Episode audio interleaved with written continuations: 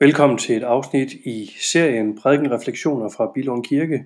Mit navn er Peter Fredensborg. Jeg er sovnepræst her i Grene Sogn.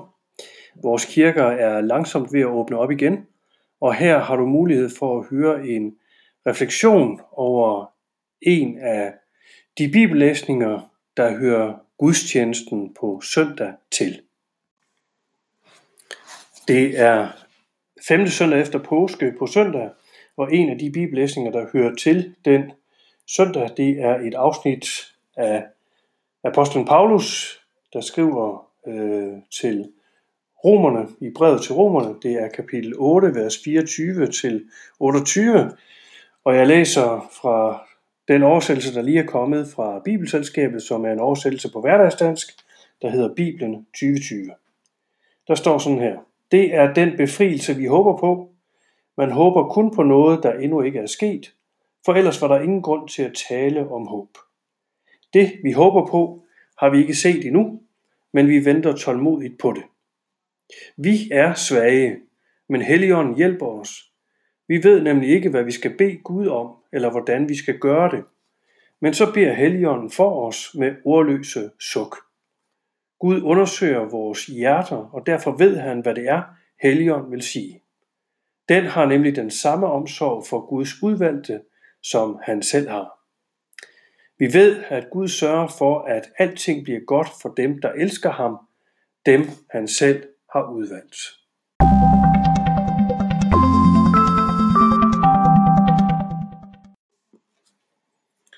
Det er den befrielse, vi håber på.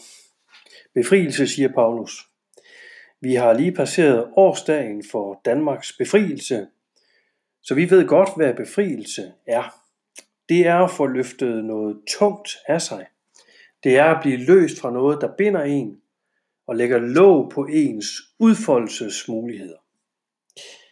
Her siger Paulus så, at der er en befrielse, vi håber på, og at man kun håber på noget, der endnu ikke er sket, for ellers var der ingen grund til at tale om håb. Det vi håber på, har vi ikke set endnu, men vi venter tålmodigt på det. Der er med andre ord en befrielse, vi endnu ikke har set, og den håber vi på. Men er det da virkelig der, vi er, kan man spørge. Altså hvis vi ser bort fra coronakrisen og det å, den har lagt på os som folk og som samfund og som enkeltpersoner.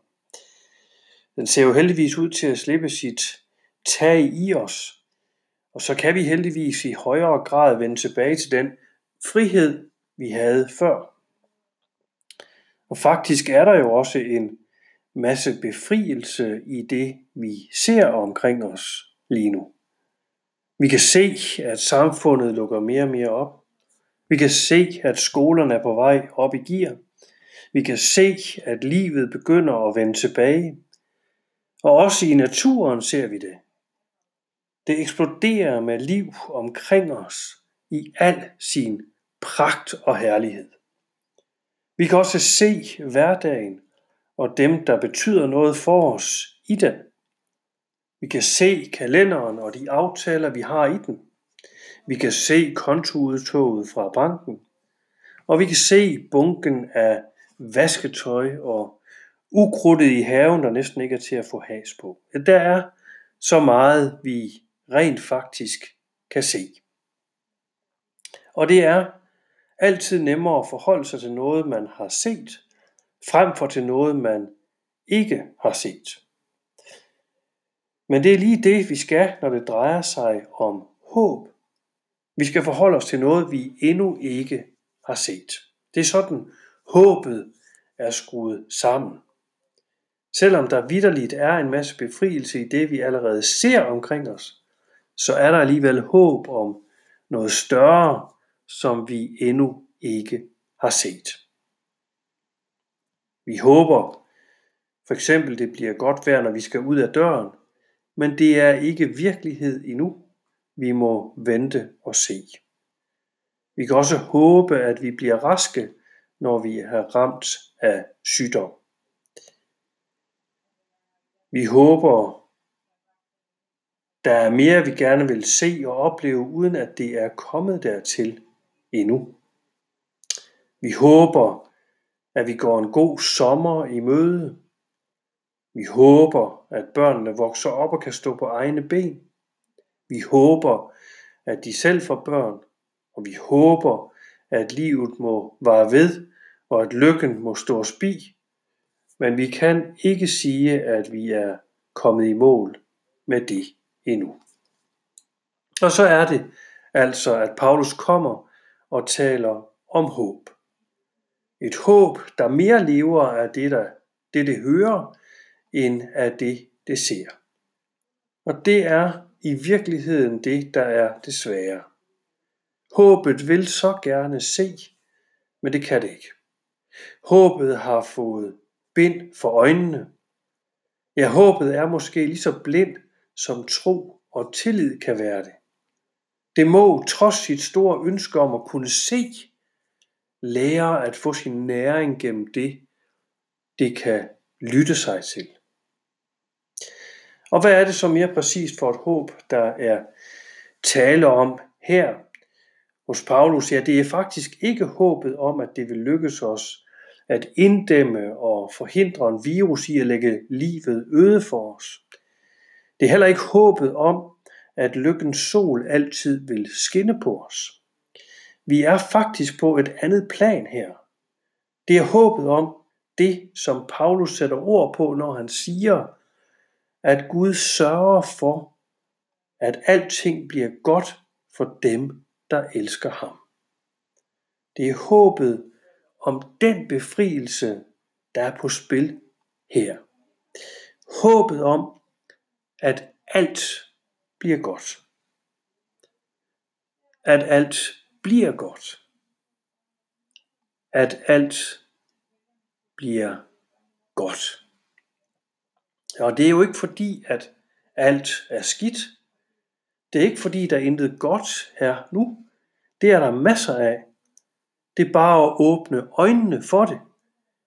Men for den, der har set lige lugt ned i tilværelsens dyb og set sit eget livs svaghed og skrøbelighed i øjnene, er der her noget stærkt genkendeligt.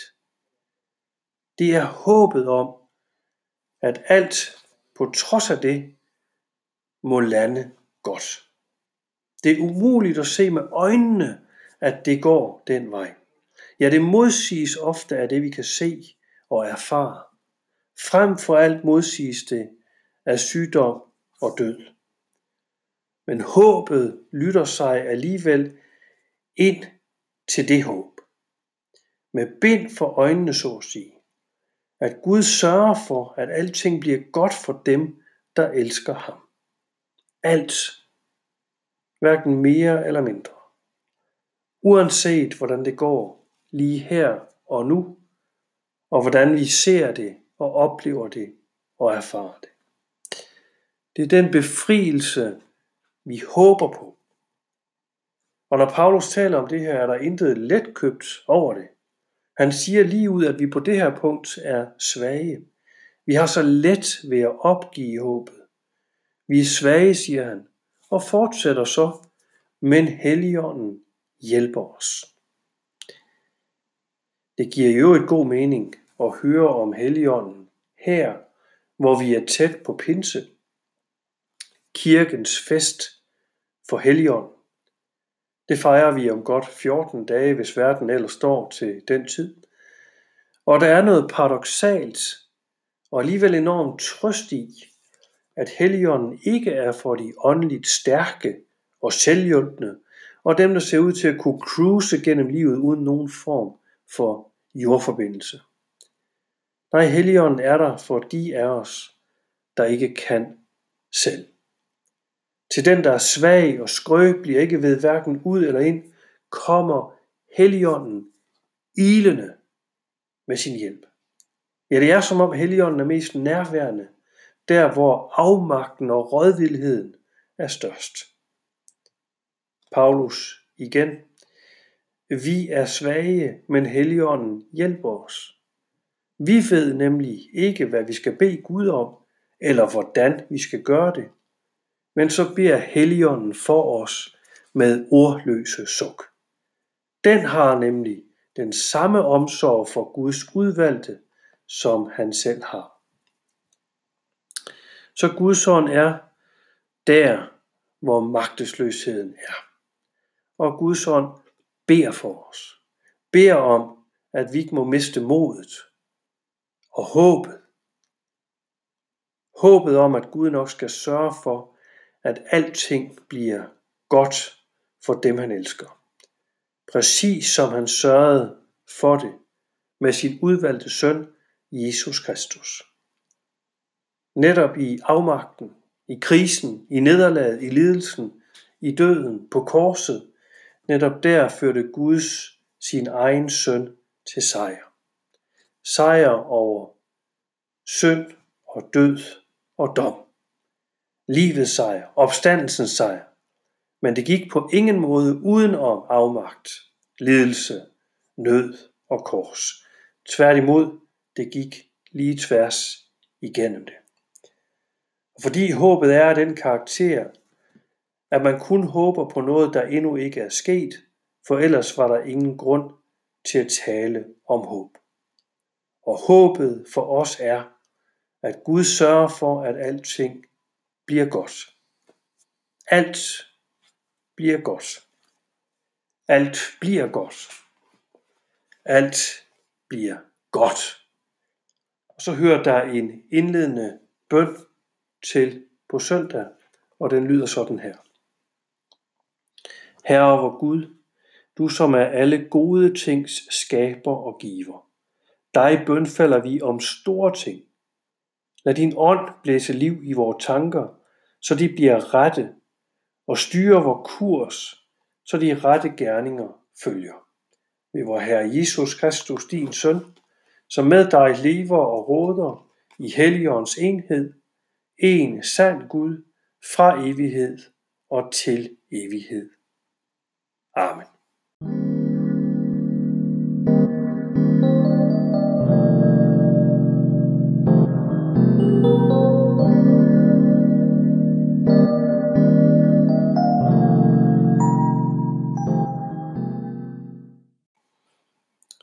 Du har lyttet til et afsnit i serien Prædikenreflektioner fra Bilund Kirke. Mit navn er Peter Fredensborg, jeg er sovnepræst her i Grene Sogn, og jeg vil bare ønske dig en rigtig god dag. Tak for nu.